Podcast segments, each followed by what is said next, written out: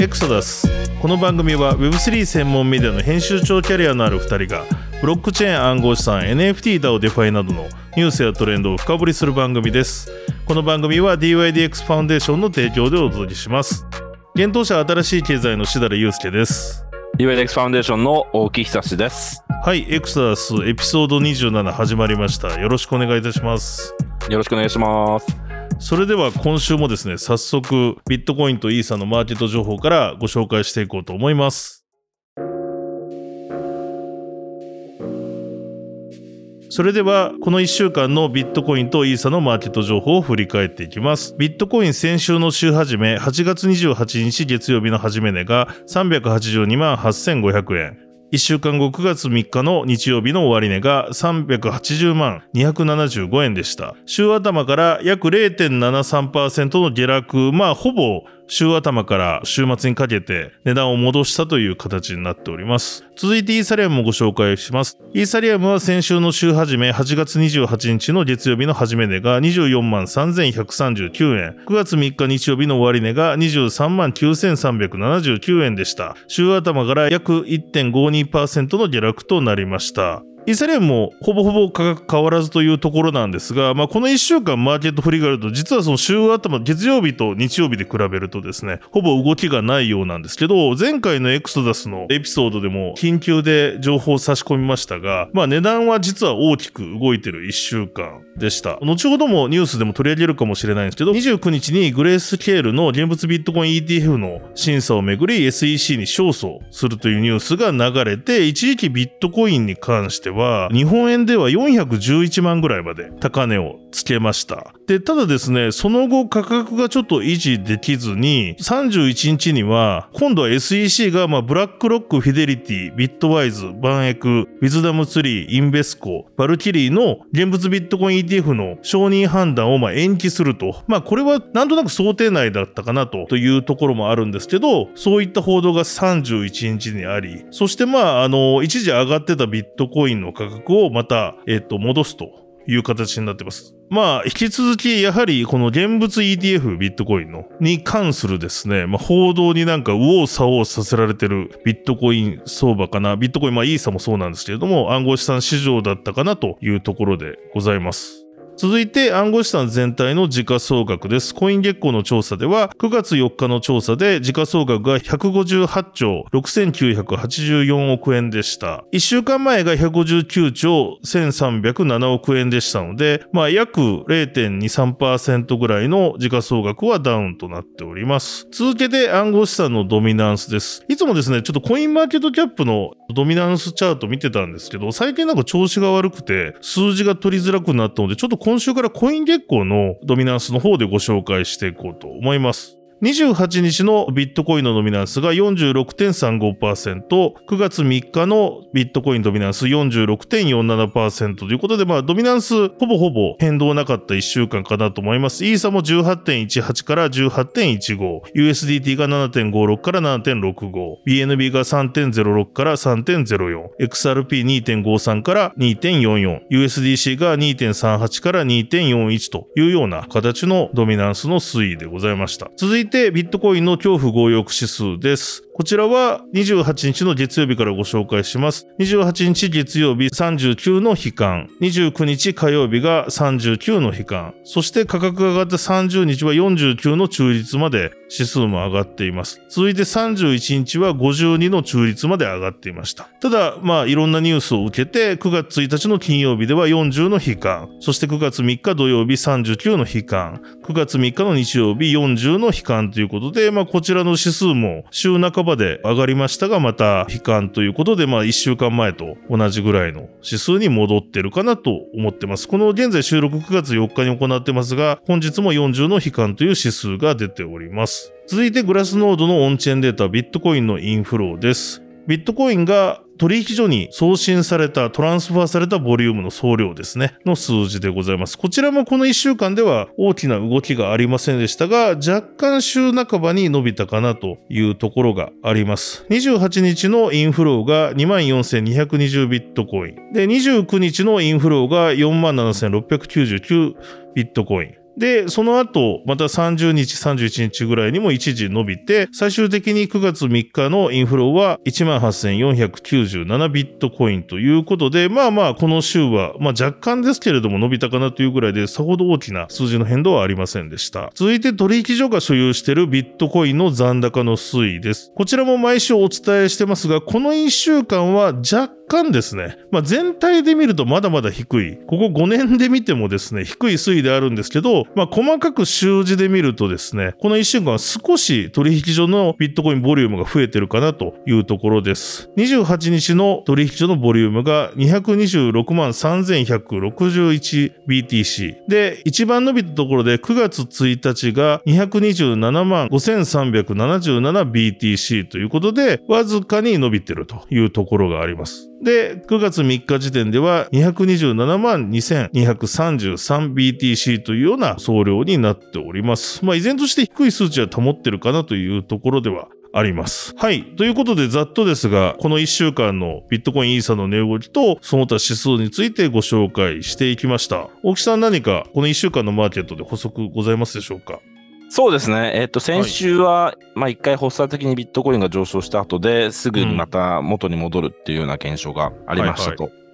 で、確かにビットコイン ETF に左右されてるような相場かなというふうには思ってまして、あとなんか噂なのかなのかわかんないですけど、はい。JP モルガンが SEC がグレイスケールのビットコインをはいはい。承認するだろうっていう。あ、グレイスケールのビットコイン ETF ですね。ビットコイン現物 ETF、スポット ETF ですね。そうです、そうです。んを承認せざるを得ないだろうみたいなはいニュースとかも出てましたね出てますよね。うん。なんで、ここら辺に左右されるのかなというふうには思うんですけど、なるほど。まあ、ただ、あんまり昔ほどの、先週一瞬上がったとしても、まあ、ほんと少ししか上がってないと思いますし、はい。このビットコイン ETF にどこまで熱狂する人がいるのかというと、うん。昔ほどと言ったらですけど、はいこのビットコイン ETF 承認の可否判断のニュースってもうね、多分志田さんも何回もいやーもう、書いてきたと思うんだ。な、だから、ちょっとまあ、あの、大きいことはわかるんですけど、もうこれ本当に何回書いただろうっていうぐらい書いてるじゃないですか。そうなんですよ。大木さんが編集長やられた頃もありましたよね。ずーっとその頃から上がるかも書上がらない。で、こういうなんかアナリストとかがもう近いみたいなこと言ってっていうのを繰り返してるので。繰り返してますね。はい。うんだし、まあやっぱり当時と違うのは、こうビットコインだけがニュースじゃなくなってきてるっていうはいはいはい。のがあるので、まあ、うん関心がばらけてるのかなっていうのもあるんですけど、あんまりその、そんなに、そこまでグレイスケールがい SEC に対して裁判で勝ったっていうニュースも、うんそんなになんか盛り上がんなかったんじゃないかなとは思ってます。うん、突き抜けなかったですよね、その後ね。まあもちろん、現物ビットコインね、承認されたっていうニュースじゃないので、うん再審査っていうことなので、あれですけどね。そうですよねはい。うん。ただ弱かったですよね。まあ上がったもののすぐ戻しちゃうっていう。そうなんですよね。ね。で、まあやっぱりね、もう9月に入りましたけど、まだまだ市場は閑散としている気がしていて、Google 検索のほトラフィックでう。うん。クリプトカレンシーを検索するはいはいはい。数みたいな世界で、まあそれをこう見れるサイトがあるんですけど、はいはいはい。これが5年ぶりに低水準を記録したっていう。なるほど。はい。まあいわゆる日本で言うと仮想通貨と検索する人の数がそうそうです。過去5年で最低ぐらいになってるみたいな。うん。そうですね。はい。なので、5年前っていうと、結構前ですね。結構前ですよね。2020 2018年か。うんうんうん。ああ。2018年の換算期と同じぐらいかっていうことで。なるほど。で、その後ね、2020年、その後2年かかりましたけどね。うんうん。強気相場が再開するまで。そうですね。うん。とか思思ったりしながら、まあまあ、そのまま当てはまらないでしょうけど、まあニュースは、明るいニュースは出てきてるんですけど、それに伴うボリュームというか、うん。人の数というか、がうん。戻ってきてないと思うので、うんうんまだまだ相場は静観というか、なかなか鈍い動きが続くんじゃないかなっていうふうに思います。うん。なるほどね。はい。確かになんか昔より一般の友達とかに、一般の友達っていうのも変ですけど、普通の業界に勤める僕も知り合いとかと飲んだりしてても、なんかビットコインとかの話出ないですね。出ないですようね。ん。ちょっと全体的に関心がというような雰囲気もありながら、ただなんか、銀行がね、アメリカで地銀レベルの銀行がいろいろ潰れた時はなんかすごく注目されたような気もしたし、はいはいはいはい。うんただなんか確かに今大きな材料があっても、なんうんか果たしてこう、ガーッと行くのかって言われると、そうなんですよね。ちょっと見えない。やっぱアメリカの規制の行方がわかんないのも大きいのかななんか重しになってんのかなっていう気もしなくはないですけどね。う。うんん。まあちょっとそこもね、もちろん今回のグレースケールの件でまたポジティブにはなってきたものの、だからちょっとまあ相場の状況とかいろんな数値、今日紹介したもの以外でもいろんなデータ見てても、なんとなくまたちょっと市場の動きには注意だなみたいな。どっちかといえばバッドニュースで下がる方が大きいんじゃないかなっていう気はしてる。そうですよね。確かに。ねなんか確かにわかんない。本当これ鑑定、まあそれで言うと本当に下がるきっかけを待ってる方が強い気もするんですよね。なんか。うん、ななんかね、これちょっとロジックじゃないですけれども。うんうんうん。はいそうね。ちょっと、なんか落ちるとこまで落ちたからと言われるとそうでもない気がする。す るでも、でも、そこかもしれないみたいな考え方もあるもんね、今がね。そうそうそういや難しいとこですよ、これ。まあそうですね。だからちょっと、いろんなニュースには、引き続き敏感になっといた方がいいのかなとは思っております。まあ、このエクソダスなんかも参考にしていただきながらね。はい。はい。それでは番組スポンサーのご紹介です。この番組は DYDX ファンデーションの提供でお送りしております。DYDX ファンデーションは世界最大級の分散型取引所 DYDX の DAO を盛り上げるために作られた非営利団体です。トレーダーはもちろんエンジニアやデリゲートなど DYDX の DAO に参加する様々なステークホルダーの活動をあらゆる側面からサポートしています。今年秋予定の V4 DYDX のコスモス移行など、最新情報について DYDX 日本コミュニティ、ジャパンコミュニティのノートやツイッターで情報発信しています。この番組の概要欄に様々なリンク貼ってますので、ぜひ皆さんも DYDX 日本コミュニティのノートやツイッターの方をフォローしていただければと思います。それでは、大木さん、今週何かお知らせございますか？はい。まあ今週も引き続きパブリックテストネットをぜひお触りくださいというところをお伝えしたいですね。はい。はい。開発の方は今のところは順調に進んでおり、うん。メインネット V4 以降が、まあ、10月うん。うん。うんだね。あと1ヶ月、2ヶ月ですね、これ。1ヶ月、2ヶ月ですうね。完全体のメインネットローンチってあるんですけど、おう3段階に分けて、フリーザみたいですね。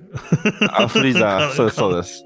アルファ、ベータ、完全体だと。なるほど、なるほど。で、完全体が11月だと言われています。ほうほうほうほで、まあ、それを後押しするというか、まあ、粛々とというんですかね。う。うんそのまあ、後で触れますけど、まあ、USDC の、コスモスネイティブの USC が導入されることがようやく見えてきたし、うん。まあ、あとはそうですね、DYDX トークンっていう、まあ、今、イーサリアム基盤のうんガバナンストークンがあるんですけど、これがそのままというか、コスモスチェーン、DYDX チェーンに移行するというのを、こう、コミュニティが支持する投票があったりっていうのがあったなるほど、のでな、るほど。まあ、着々と外堀を埋めてってるっていうところですね。ね。あとはエンジニア力ではい。DYDX チェーンを立ち上げるっていううん。ところだと思います。まだ課題は山積なんですけど、なるほあの、いど。ろいろガバナンス面でもやらないといけないことはあるんですが、そうです。はいとりあえずは、はい、粛々と進んでるかなという感じです。はい。ありがとうございます。それではこの1週間のニュースヘッドラインと深掘りのコーナーです。このコーナーではこの1週間にあった主要なニュースをまずヘッドライン形式でお伝えします。その後気になったものをですね、僕と大木さんの方で深掘りしていきたいと思います。それではこの1週間のニュースはこちらです。グレースケールインベストメンツ、現物ビットコイン ETF 審査をめぐり SEC に勝訴。報道を受けビットコインも高騰。ブラックロック、フィデリティ、ビットワイズ、ヴァンエック、ウィズダムツリー、インベスコ、バルキリーらの申請の現物ビットコイン ETF、米 SEC が承認判断を延期と報道。メーカー DAO が日本でサブ DAO を立ち上げる構想を発表。フラクトンベンチャーズのイベントで。メーカー DAO 共同創設者、ソラナベースのブロックチェーン構想を提案。米地裁ユニスワップに対するトレーダーらの集団訴訟を全面的に破棄。DYDX、V4 採用と独自チェーンへの DYDX トークン移行がコミュニティで可決。コスモスネイティブの USDC がノーブル経由でローンチへ。SEC が米メディアエンターテインメント企業インパクトセオリーを NFT の未登録証券募集を行ったとして起訴。コインベースにペイパルのステーブルコイン PYUSD 上場。バイナンスが BUSD の取扱い終了へ FDUSD への変換を推奨。ロビンフッド提供のノンカストディアルウォレットロビンフッドウォレットがビットコインとドージコインに対応。パンケーキスワップ V3 がコインベースのイーサ L2 ベースでローンチ。デックスのバランサーから2100万ドル相当が不正流出。スウェットコイン9月12日より米国等の複数の国で獲得可能にスウェットエコノミーが発表。ペイペイがブロックチェーンハイベックス接続台湾の決済サービスが国内で利用可能に。金融庁が暗号資産含む来年度税制改正要望を公表。NEC が Web3 とデジタルウォレット事業でデータゲートウェイと協業へ。三菱 UFJ 信託と銀行が暗号資産信託提供に向け協業。2023年度中の商用化を目標に。キャプテン翼ライバルズのトークンがゲート IO に上場。ビットトレードに EOS 国内初上場へ9月中取り扱い予定。コイントレードにニアプロトコル国内初上場。ビットバンクにレンダートークンが国内初上場へ9月7日より取り扱い開始。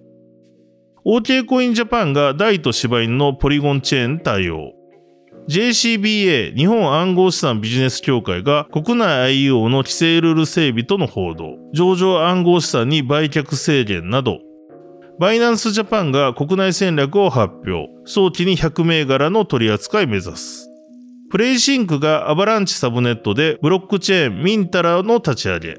はい。ということで、今週もいろんなニュースがありましたが、まあ、まず冒頭の相場のところでも話しましたが、まあ、グレースケールのニュースというのが一番まあ話題になったのかなと思います、はい、前回の放送でもちょっと補足したんですけれども、これまあ、あの、単純に現物 ETF を申請してたというのとちょっと違って、実際まあこの GBTC っていう投資信託ですね。それはすでにまあ、グレースケールは販売してる形になるんですけれども、これを ETF、上場投資信託に転換する申請を2021年の10月に SEC に申請してたんですね。で、ただ、まあこれが却下されたために、グレースケールは2022年の10月に SEC を提訴していたと。いう状況です。つまり GBTC をそのまま ETF という形に申請したんですよダメだって言われて何が違うんだよみたいなまあ理屈で、えっ、ー、と、争っていたんですけど、実際今回それがまあ裁判の判決が出てグレースケール側が勝ったというような状況になってます。で、だからといってまあ現物 ETF がもちろん上場するというわけじゃないんですけれども裁判所としてはもう一度 SEC にこの ETF にして承認拒否を取り消すようにしなさいということが29日に明らかになりました。で、まあ意見書では SEC が2つのビットコイン先物 ETP の上場は許可したにもかかわらず、グレースケール申請の現物ビットコイン ETF を承認しなかった理由が十分に説明されてないと、その意見書では指摘されています。そして、控訴裁は SEC に対し一貫した説明がない以上、同種の商品に対するこのような規制上の取り扱いは違法とし、グレースケールの現物ビットコイン ETF の再審査請求を求め、SEC の命令を取り消すと判決を下したというところで、まあこれを受けてビットコイン上昇しましたと。で、まあ、先ほど言ったように価格戻しちゃった今言うのもなんなんですけど、一時はまあ、とはいえ、かなりクリプト業界は盛り上がっていて、うん。記念碑的な前進だみたいなですね。グレースケール側もコメントをしていましたし、まあ、賞賛の声などが SNS でも広がっていたかなというところではございますが、さっきも言いましたけれども、その後まあ ETF の承認判断延期されてます、他のところ。ブラックロックとかですね。で、多分本命として思われてるのはブラックロックだと思って、さっきの JP モルガンの話とかもありましたが、多分来年の3月ぐらいが、うん、その最終審査まで多分引っ張られる、まあ今までの流れ見てるとそういう状況かなと思うので、ちょっとまあ、このなんか直近でというよりは来年が勝負なのかなと思っておいた方がいいのかなというところはあるかなというところですね。はい。まあ、ただ、細かくは値段動いたりするので、やっぱりこの ETF 関連の報道には一定の注意が必要かなと思ってます。そうですね。はい。来年の3月よりはもう延期できないんですもんね。確かそうだったと思うんですよね。はい。そうですよね。そう。だからそこら辺でどういう結論が出るかはいというところだと、まあブラックロックの最終がそこだと思ってるので、そこが一個のポイントなのかなみたいな。まあ、ものすごい SEC が何かあって心変わりしないとそこまで引っ張られるんじゃないかなと僕は考えてますね。うーん。なんかもう急激な意識の変更がない限り。そうですよね。そうですね。まあそうなるとやっぱりね、うん。選挙には意識しちゃいますよね。そうなんですよ。やっぱりそこ前回の放送でも詳しくね、大木さんにもアメリカ大統領選の話、話していただきましたけど、まあそのあたりと重なってくるし、半減期とも重なってくるみたいな、そうですね。うん、ところがあるので、どうなってるんだろうな、半年後みたいなところはあるかなと思いますね。そうですね。うん。で、続いてですが、メーカー DAO 関連で、さっきのヘッドラインにも2つニュースがありました。2つありまましたね。はい。日本でサブ DAO を立ち上げるっていうニュース。そして、そうなんですよ。ソラナベースのブロックチェーン構想を提案というニュース。うんうん、うん。うんまずサブダオの方なんですけど、はい。これは桜ダオっていう風にはいはい。呼ばれてまして、うん。先週末土曜日ですね、はい。フラクトンベンチャーズ、うん。鈴木雄大さん、先日ゲスト出演いただきましたけど、はいそのフラクトンベンチャーズが主催で、渋谷のセントラムで開催したイベントに、ルーン・クリステンセンっていうメーカーの創設者はい。が登壇して、うん。桜ダオについてアピールしたんですよね。なるほど、なるほど。はい。で、結構その満杯になるぐらい人も集まってて、かなり盛り上がってたんですけど、はいはい。これはいろんな意味で話題になってるうん。ニュースかなというふうに思いますと。すね。でまずサブ DAO って何って、まあ以前話したことがあるかもしれないですけど、はい。DAO 内部での専門グループというふうに簡単にまず捉えればいいんじゃないかなというふうに思ってまして、なるほど。まあ、例えば DYDX でもサブ DAO がありまして、DYDX は今のところ2つしかなくて、う。うん。1つはグラントのサブ DAO、助成金のサブ DAO ですね。はい。もう1つはオペレーションの領域のサブ DAO ですと。オップスサブ DAO とか言われてるんですけど、その2つだだけですと。はい。うんうんで、それぞれ予算割り当てられて、まあ、例えばグラントだったら、つい先日、プログラムの延期が決定して、うんはい。まあ、6ヶ月で200万ドルぐらいかな。うんうんうん3億円ぐらいですかねうん。。すごい。うん。これを割り当てる、差配をするみたいな、サブ DAO。で、オペレーションの領域のオップスサブ DAO は、確か18ヶ月で600万ドルとかだったと思いますね。ほうほうほうほう。なんで、まあそういうふうに予算がつくんですよ。で、ちゃんと専門領域で力を発揮してくださいみたいな。うんうん。まあ DAO のトレジャリーからですね、予算が出てるのっていう話ですと。で、で、ただ当然、その、当然というか、そのサブ DAO にもいろんな種類があってよくて、グロースサブ DAO とかっていう構想っていうのは DYDX とかでもあるんですけど、はいはいはい。要は GTM って日本語でも言うんですかね。GoTo マーケットって結構海外で言ってるんですけど、ほうほうほ要はその国の関係すること全部やるみたいな。う。なるほど。マーケティングコミュニケーション BD、うんうんうん。そこら辺もろもろ、まあ、規制とか、はいはいはい。ロビー活動とかも含め、イベント、うんうんその辺全部やる、まあ、GTM のサブダオって必要だよねっていううん。マーケットに突っ込めみたいな。そうですそうです うんなるほどね。そうです、そうです。で、ちなみにこのメーカーのサブ DAO って全貌がちょっとはっきりしないところがあるんですけど、はい。おそらくその日本のサブ DAO、桜 DAO っていうのは日本の GTM のサブダオでしょうと。ああ、なるほど、なるほど。だから今まで説明してたのは、グラントのサブ DAO とかオペレーションのサブ DAO っていうのは DYDX の事例 DYDX の、そうです、そうです。例えばの話です。はい。ちなみに、さっきのサブ DAO で予算割り振られるって言ったじゃないですか。それは、メイン DAO から割り振られるものなんですか？あ、そうです、そうです。仕組みとしては。メインダオ、そうです。DYDX の DAO から DYDX のグラント DAO に、はい。の DYDX の DAO、メイン DAO で決まった金額が振り込まれるみたいなことですよね。入金される。あそうです。なるほど、なるほそど。まあ、えっと、グラントサブダオをうん担当しますって人が出てくるんですよ。そうか、そうか。いろんな人の指示のもと。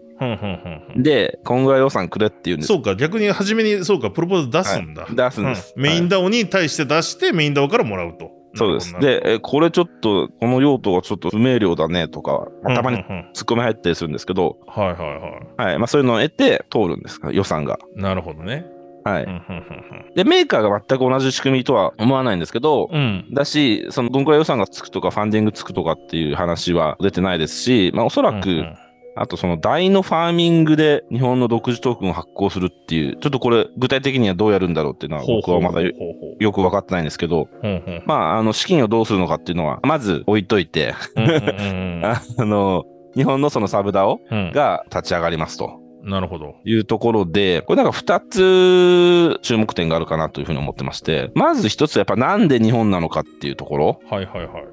ですよね。確かに。で、実は僕、その WebX で、うん。ルーン・クリステンセンとちょっと話す機会があって、はいはいはい。で、その時は、彼は日本と韓国にすごい注目してたんですね。ほうほうほう。で、日本に注目する理由って結構単純で、うん。その Web3 プレイヤーが、海外の Web3 プレイヤーが、はい。日本に対する結構憧れを抱いているっていうふうに、普通に真顔で喋るんですよ。はいはい、本人が。なるほどね。うん本人が。はい。で、日本のサブダオって、まあ、桜ダオっていう、そのノスタルジックっていうんですかね。なんかそういう感じまあだと。コテコテの名前っちゃコテコテの名前ですよね。いや日本人が聞いたらコ。テコテコです。いや、ほんとコテコテ路線で、結構、要はその、日本にこう集まって、日本でのサブダを支持する流れっていうのはできるんじゃないかっていうふうに話してたし、やっぱその後日本国内の方でも規制緩和とかあって、うんうんうん Web3 ホワイトペーパーの流れは知ってるから、日本のコミュニテうんィも経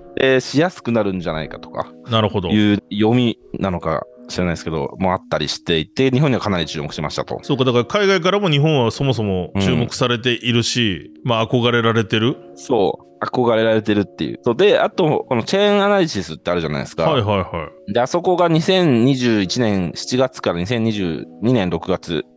までの1年間の DeFi 取引額っていうのを出してるんですけど、はいはいはい。まあちょっと古いんですが、その取り、 DeFi 取引額が日本が567億ドルだったと。ほうほうほうでほこれで韓国の2倍で、う。なるほど。中国の676万ドルに迫る規模なんですね。ほうほうほうほで、要は DeFi、日本結構アジアの中でも、この時点では2位なんですよ。う。はいはいはい中国の次はいはい。で、結構来てるじゃんみたいなのも、いろいろとすごい興味を示していて、ちなみにこれ僕が指摘してあげたんですけど、なるほどね。おーみたいな感じで、うんうんやっぱそうだよねみたいな感じで話していたので、でっていうか、そこまでぐらい、背中押したかもしれない。さはい、面白いですね。面白い。い、お面白いんですけど、今言った理由って、うん。嫌な言い方をすると、うん。結構他の人誰でも思いつきそうじゃないですか、全部。まあまあまあまあね。うん。一週間ぐらいリサーチしたら全部、そんなしなくていいかな。いやちょっとリサーチしたら全部出てきそうな要素じゃないですか、日本に来る。うん、うん、うん、っていう、だから、いや、いいことなんだろうけど、うん。うん、うん、うん。他になんか理由があって彼が話してないのかもしれないですけど、日本に来ると。はいはいただ、今のところ聞いてる話だと、うん。結構その表面的に全部受け止めてきてる気はしました。で、うん特に具体的にどう日本で GTM、GoTo マーケットをやるのかっていうのは、まだあんま決まってない印象がありました。はい。なるほどね。はい、もともとだから結構、日本好きなんですかね？どうなんすかね？けど、日本、うん。なんだろうな。もちろん、メーカーファウンデーションにいた時とか、一回ぐらいなんかインタビューしたことある気がしますけど、いうん。や、ただそんな、どうなんだろうな。そこら辺ちょっとわかんないですね。うんなるほどね。けど、そんなに日本に頻繁に来てますみたいな感じには見えなかったですよね。ギャビン・ウッドよりは頻繁に来てないかもしれないってことですよギ。ャビン・ウッドよりは、実は、実はのギャビン、日本大好き。はいうん。はい。天才的な発想で、すごいなんか見えてるものがあるのかもしれないですね、日本のポテンシャルが。あるかもしれないし、まあ、いろんな情報が入ってるのかもしれない。あの。プラクトンさんがね、それこそ、うんそう、日本のイベントもオーガナイズしてたんで、まあ、そこら辺から日本の情報入ってるかもしれないです。まあ、ある程度表面的なことは、うん。まあ、仕方ないというか、まあ、僕らも、例えばアフリカの今のビットコイン市場はって言われた時に、ね、表面的なことはなんとなく言えるんですけど、実際アフリカに行ってみたら全然違うじゃんみたいなことあるかもしれないんで、うんうんうんまあまあまあまあ、そういうもんかなとも思いながらも、うん。ただまあ、結果的には日本にとってはいいことじゃないですか。なんか日本、あと日本と DAO みたいな話で言うと、はいはい。ああ、そういう意味ではいいと思いますね。そもそもサブダオって何って興味を持つ人も増えると思そううし。そうそうそうそう。その GTM って言い方はしないと思いますけど、まあ GTM だと思うんですよ、これは。うんうんうん GTM の市民権を得ると。いいなって思いますし、確かに確かに。ちょっとそれはもう一つのポイントで少し話したんですけど、うんうんまあ、あとその台ですよね。だ台とかもメーカーか、両方ですけど、はいはいはいはいこれが日本でどう受け入れられるための具体策を練り上げていくかみたいなところは、なんかこう、コミュニティ主導でやっていきたいっていうような声もあったりして、それは日本のチームに考えてほしいみたいなうんうんところもあるんですよね。そこはなるほどあ投げちゃうんだみたいな、はいはいはい。あったりしたりして。なるほどねで、あとその、ルーン・クリステンセンがスライドで説明してた、うん。はい。このサブダオ、桜ダオがうん。やれること、まあいろんな例を書いてたんですはいけど、はいはいはい。例えばダオガバナンス主導のアニメとか、おー。なるほどね。遠くの保有者向けのコンテンツとして桜祭りとかあったりして、なんか行きたいですよ。行きたいですけど、死にたいですけど、うん、来年4月にやんのかな、桜祭り。これが、いやいやいいいいんだけど、これがキラーコンテンツになるのかなとかって思いません？ちょっと。まあ、あの、この、そこを聞いて、確かにちょっと大内さんが言いたい、なんか引っかかってることはなんか伝わった気がする。はい。うん、うん、うん。そうなんか言いたいことはわかるというか、思いますね。あの、ね、日本の人にグローバルな DAO で働いたり繋がってほしいって話をしてるので、そういう意味にとってはすごいいい機会だと思う。そういう意味ではめっちゃいいと思う。めっちゃいい機会だと思うんだけど、うん。まあなんか NFT、DAO ガバナンスで NFT とアート作るとか、アニメ作るとか、ってなんかちょっと表面的な気がするけどね。そうなんですよ。大丈夫かなって気がするけどね。メーカーが言うから、うんって思うけど、違う変なプロジェクトが言ってたんだ。何考えてんだよって言っちゃいそうそそうだメーカーだから許されますよ。許されることだと思うよね。うん。アイドルとか作るのかな？桜、桜ガールズとか。そうなんまあけど、どっちにしろただ、その、うんプラスのところもすごくあって、はいはいはい。やっぱメーカーってなんかこう、開拓者的なところがあるなって個人的には思うんですけど、なるほど。あの結構ね、ぐいぐいいろんなことやるうところであるなというふうに思ってて、で、まあ、さっきは GTM、GTM、GoTo マーケットって言ってますけど、うんうん。要は今後のまあクリプト、 DeFi 系の未来って、分散型 GTM が来るんじゃないかなとは思ってるんなるほど。なるほど。例えば中央集権的な組織、まあクラーケンとかコインベースとかあるじゃないですか。うんうんで、日本で GTM やるのって、うん。うんコインベースジャパンとかクラーケンジャパンじゃないですか。うんうんうん。そうねい。わゆる支社とかそうですね。はい。関連会社じゃないですか。はいはい。けど、クリプトの世界って本当はそもそも中央集権的なエンティティってないはずだから、うん。別に紐づかなくていいんですよ。うんうん中央集権的なエンティティに。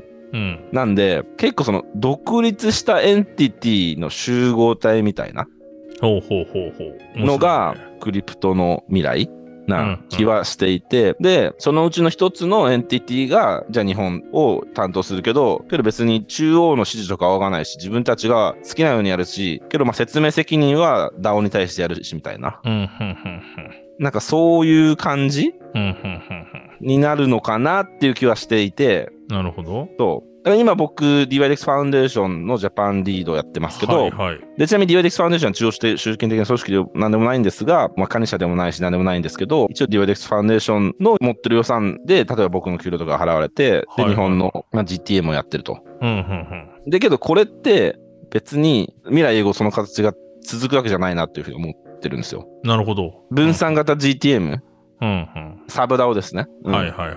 別の名を。でやってもいいことなんじゃないかなと思っていて、うん、で、けどその形として別に DYDX ファウンデーションの子会社としてやるわけじゃなくていいと思うんですよ。うんうん自分たちが DAO から承認を得て任されると。そういう形で、で、そういうのが例えばインドバージョン、トルコバージョン、フランスバージョンと出てきうん。て、うんで、お互い別に同じ主人を共有しないというか、全くその独立してるうんエンティティで、で、それが集合している感じっていうのが未来なのかなとは思ってるんですよ。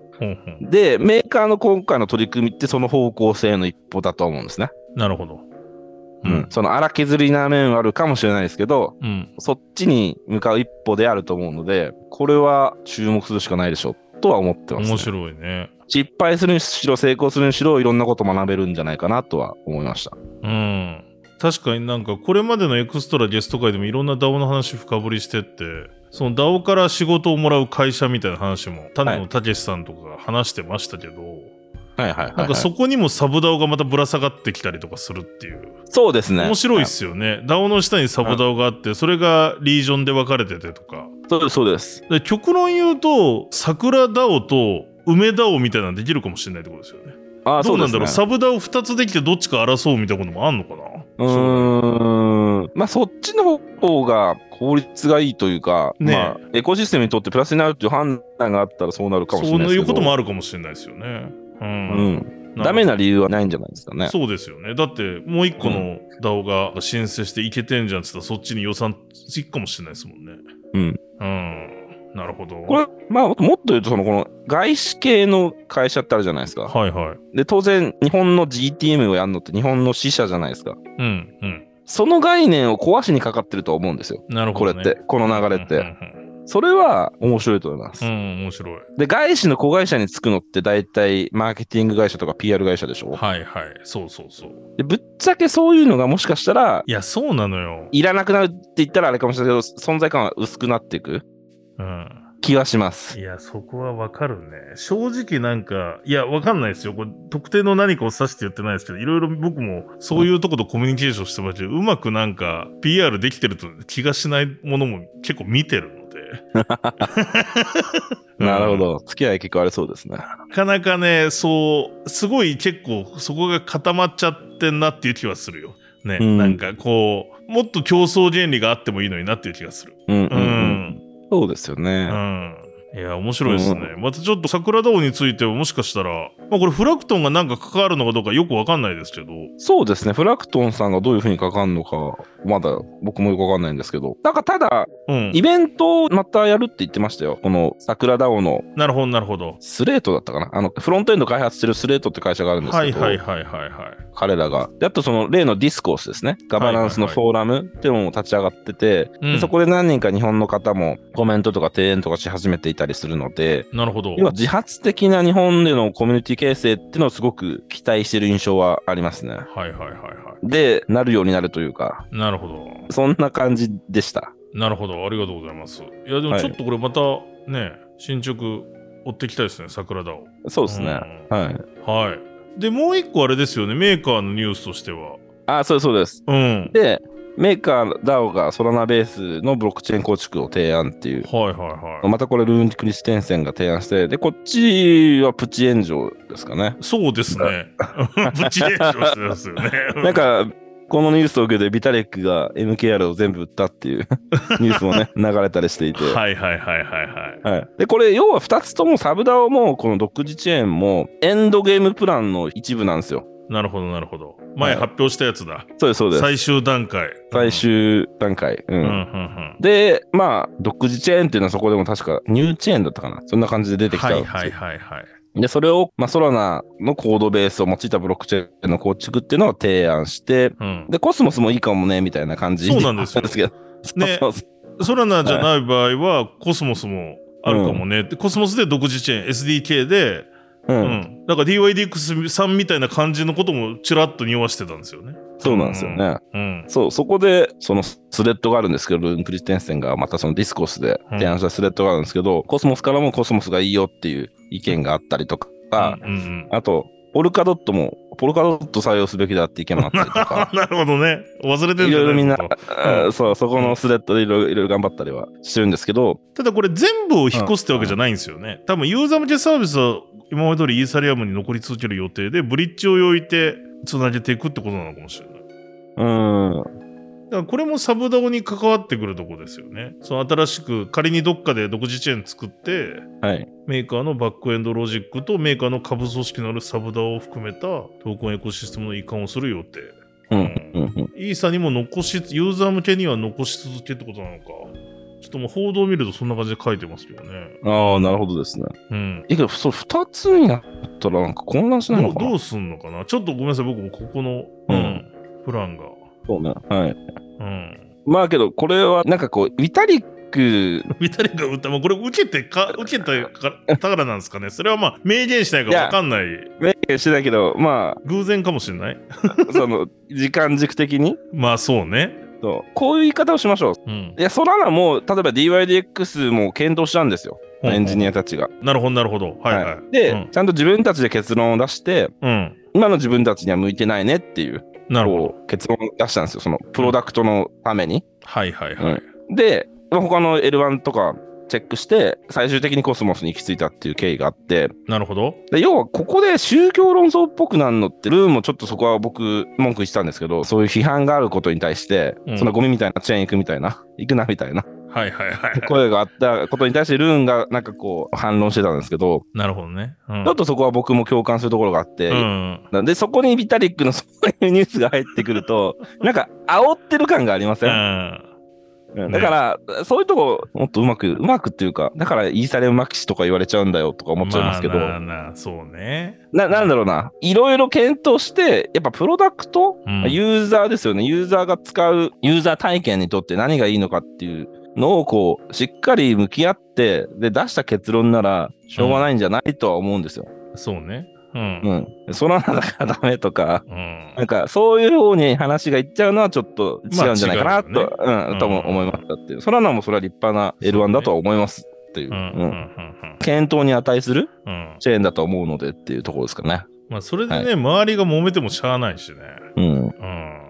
うん。でも、ビタリックもかわいそうだね。まあ、銀行口座ずっと見られてるような感じだよね。まあ、この間もイーサを なんかさ、コインベースに送ったとかさ、ななんでクラーケンじゃなくてコインベースなんとか言われてさ、まあ、他にも資産管理はしてるんでしょうけど、あーあ、そうだったんですね。け確かにそれで言うと、そう、この間ね、コインベースに送ったってニュースになってましたよ。うん。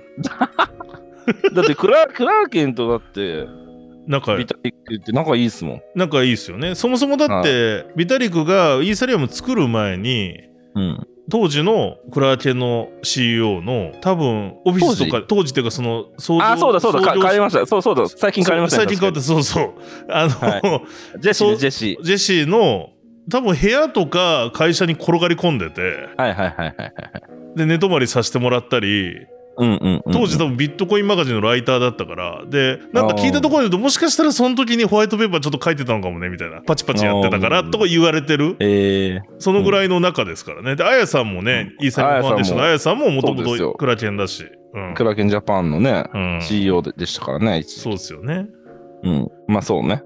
だから、あれだけ影響力のある人がそういう行動を いや、真意はわかんないですよ。取ると、なんかこう、それに乗っかるコミュニティの人たちが出てきちゃって、うん、うん、そんなクソコインを選ぶな、みたいなうん、うん。話になっちゃいません？ってそうね。思ったっていう感想ですう。ん。はい。はなんか、そこでの議論はあんまり、なんかもう、いいんじゃないっていう。い。なるほどね。まあでもちょっとこのメーカーの動きは面白いな、いろいろあって。やっぱり先行してますね、いろいろ。え、今度メーカーのなんか詳しい、ね、人誰なんですかね、詳しい人。ね、ちょっとうんお声掛けしてみましょうか、今度。そうですね。はい。で、次ちょっと取り上げたいニュースは、バイナンスが BUSD の取り扱い終了というニュースが出ました。8月31日に段階的に終了することを発表してます。まあ、もともとアメリカの米ドルステーブルコイン BUSD として発行してたものなんですけれども、こちらが、いわゆるこれも昨年ですかね。実際アメリカの規制の影響で発行ができなくなり実際その発行元であったパクソスがもう BUSD のミントまあ発行とかを停止したということが原因になって今回 BUSD がバイナンスでももう使われなくなるというところでございます。で、今バイナンスジャパン日本に皆さん移行中みたいなタイミングだと思うんですけど逆にその移行期間中はバイナンス .com ユーザーの人も現状でもバイナンス .com 使ってると思うんですが結構これスケジュール感的にはもうこれ直近で使えなくなってしまうのでもしバイナンス .com ユーザーの方で BUSD まあ BUSD 確かね取引結構やりやすかった記憶があるんですよね。で、一時期は確か USDC とかをバイナンスに入金しても、勝手に BUSD に変換されるっていう、去年かな、サービスがやってたこともあったんで、これに関して、もしお持ちの方は早めに交換しといた方がいいかなと。で、グローバルの話で言うと、BUSD の残高を FDUSD へ交換することが推奨されていて、今、ドットコムにログインすると、スワップしますかみたいなのが出るようになってると。で、BUSD から FDUSD への1対1への価格比率にて手数料ゼロで交換できるとアナウンスされてますと。いうことです。で、逆はできませんと。で、この FDUSD は香港に拠点を置くカストディアン及び登録信託会社のファーストデジタルが発行する担保型の米ドルステーブルコインと。で、今年7月にバイナンスが取引所として初めて取り扱いを開始したステーブルコインですと。だこれに推奨されているということです。で、おそらく、ジャパンのユーザーは、この FDUSD に変えても、FDUSD がバイナンスジャパンに上場しないと、それまたビットコインに戻されちゃう。うん。移行のタイミングですね。11月末の移行のタイミングで戻されちゃうので、ちょっとこの先のニュースでもバイナンスジャパンの発表で100銘柄取り扱うって言ってたんで、これも入んの、まあでも、これはまた規制の問題でステーブルコイン難しいような気がするんですけどね。まあ入らなければ、この1、2ヶ月で入らなければ、またそれが変換されることになるので、その点も留意して、まあ BUSD のうん。スワップ、外部のウォレットに出すなり、まあ別のトークンに変えるなりしといた方がいいのかなとは思ってます。はい。で、これ結構スケジュールが早くて、取扱い終了はバイナンスローンから実施されて9月6日の4時、日本時間で、今のは UTC なんですけど、日本時間で言うと9月6日の13時、だからこれちょっと放送には間に合わないんですけれども、有資可能資産としての上場が廃止されて、9月7日の9時からは BNB チェーン、アバランチ、ポリゴン、トロン、オプティミズム上で発行された BUSD の出金が停止されると。で、ちなみにイーサリアム上の ERC 企画の BUSD の入出金については通知されるまでは一応サポートしてるということなんですけど、いろんなチェーンのものがどんどんと段階的に使えなくなるということなんで、皆様詳しくはバイナンス .com からの通知なんかを見て対応していただくのがいいかなと思います。はい。ということで今回もちょっとかなりボリュームが長くなってしまってるような気がするんで、最後手短になってしまうんですが、DYDX さんもニュースがありましたね。はい。はい。さっきもちょっと触れられてましたが、V4 の採用とはい独自チェーンへの DYDX トークンの移行がコミュニティで可決ということで。うんうんう。ん。はい。まあ、これは本当、肝というのは、DYDX トークンというかバランストークンがありますと。うん。現在は、イーサリアム基盤です。はい。で、これが、我々 V4 移行するじゃないですか。はい。コスモス独自チェーン、DYDX チェーンを構築中で、うん。それができたら、イーサリアムベースの DYDX トークンそのまま使えないじゃないですか。そうね。うんうん。なので、マイグレーションと我々が呼ぶ移行はい。を DYDX ファンデーションが委託したスマートコントラクトを使ってブリッジして移行しましょうとうん。いう提案がコミュニティから支持をいただいたとなるほど。いう形ですね。うん。で、それを聞くと、なんかまだ整理できないと思うんですけど、いろいろと。肝は DYDX トークン、まあ、当然今 DYDX トークン、イーサリアム上の持ってると、その同等のものが DYDX チェーンでももらえるとうんいう。ことですよね。うん。で、DYDX チェーンでは PoS なんで、独自チェーンなんで、そのままそれステーキングに使えるんですよ。ほうほうほうほうほう。DYDX トークンが。なるほど。で、いくらとかそういう話はちょっと言えないんですけど、うん私、まあ本当に正直なところわからないんですけど、はいはい。方としては、バリデーターに今まで DYDX トレーディング社が稼いでいた手数料が分配されるんですね。取引手数料。うん。なるほど。で、それの一部がステーキングをした人に行きます。ほうほうほう。なるほど。その、新しい DYDX トークンの方をステーキングした人ってことだよね。そうです。うん、移行した。うんうんうん。なるほど。そうです。それってワクワクしませんっていう話。あの、だって取引所の手数料の一部をステーキングすることで、まあ、もらえるようなもんですよ。それ、やっぱりすごいことですよね。今までね、セックスだと考えられないというか。考えられない考えられないですよ、もう。いくら取られてきたんだって話ですから、僕ら。はい。はい。だし、結構 APR も取引ボリュームによって手数料も変わってくるじゃないですか。はい、そうですねだ。から結構強気相場になったらガーって上がる可能性もあるし、うん。うん。なかなか APR も、まあ、どう出るのかっていうのはまだわかんないんですけど。はいはいはい。いやーなんでまあこそういったこう、新しい、まあガバナンストークンなんですけど、一時的には。ただうんステーキングにも使えるってことですよね。当然。コスモスでは DYDX トークン、まあ、トークンをステーキングすることで、当然、まあ、バリデータにステーキングすることで、まあ、ネットワークのセキュリティとか高めるってなるんですけど、うん。もう一つはガバナンストークンにもなるんですけど、うん。まあ、やっぱりセキュリティ強化に貢献する対価として、まあ、ステークする人が報酬をもらうっていうう。ん。で、それの原資が DYDX 取引所の手数料ですってうん。うん。なるほど。話です。なるほど、なるほど。いいですね。はいちなみに、大木さんがちょっと立場上答えられないことがあるかもしれないんで、はい。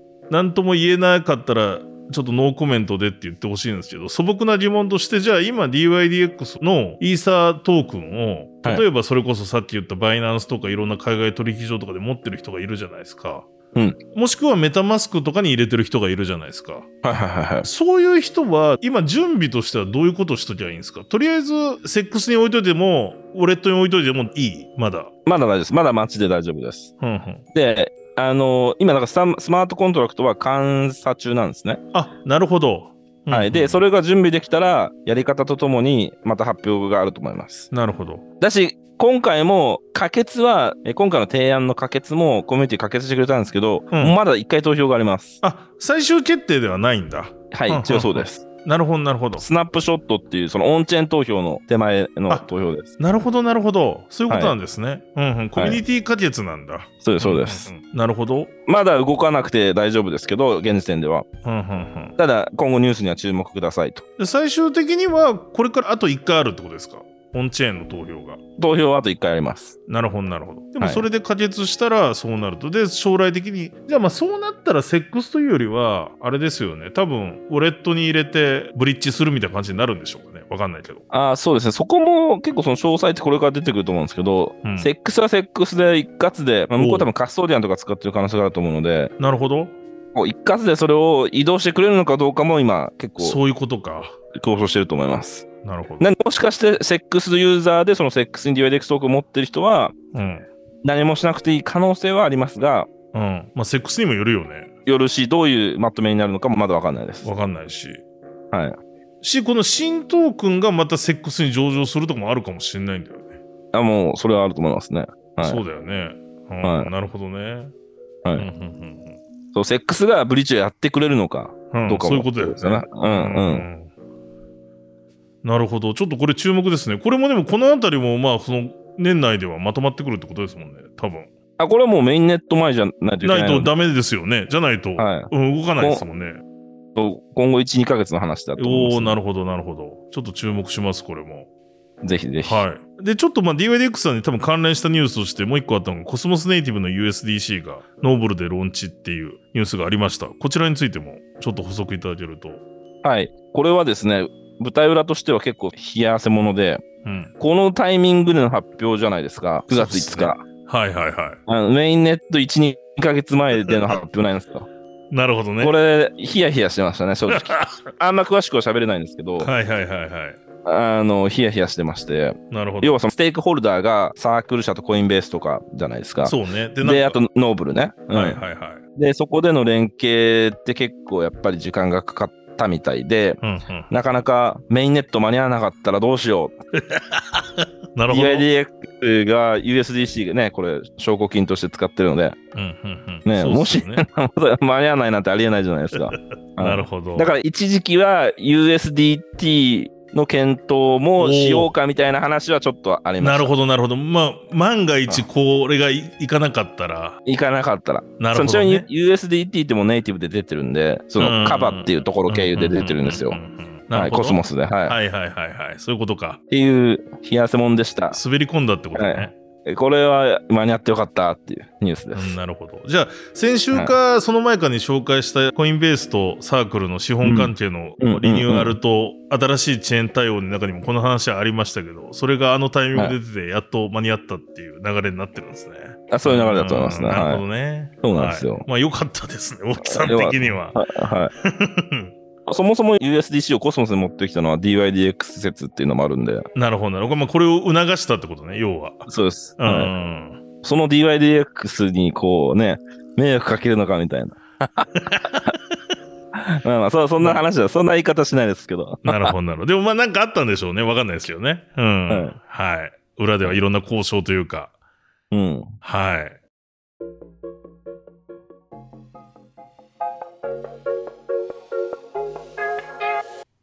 今回もエクサスをお聞きいただきましてありがとうございます。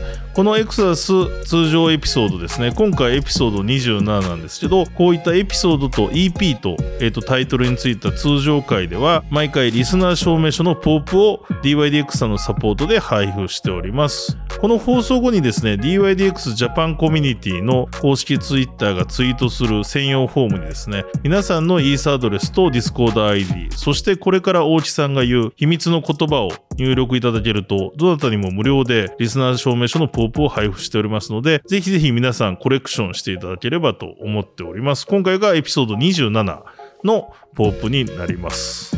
はい、それでは大木さん、今回秘密の言葉何にしましょうか？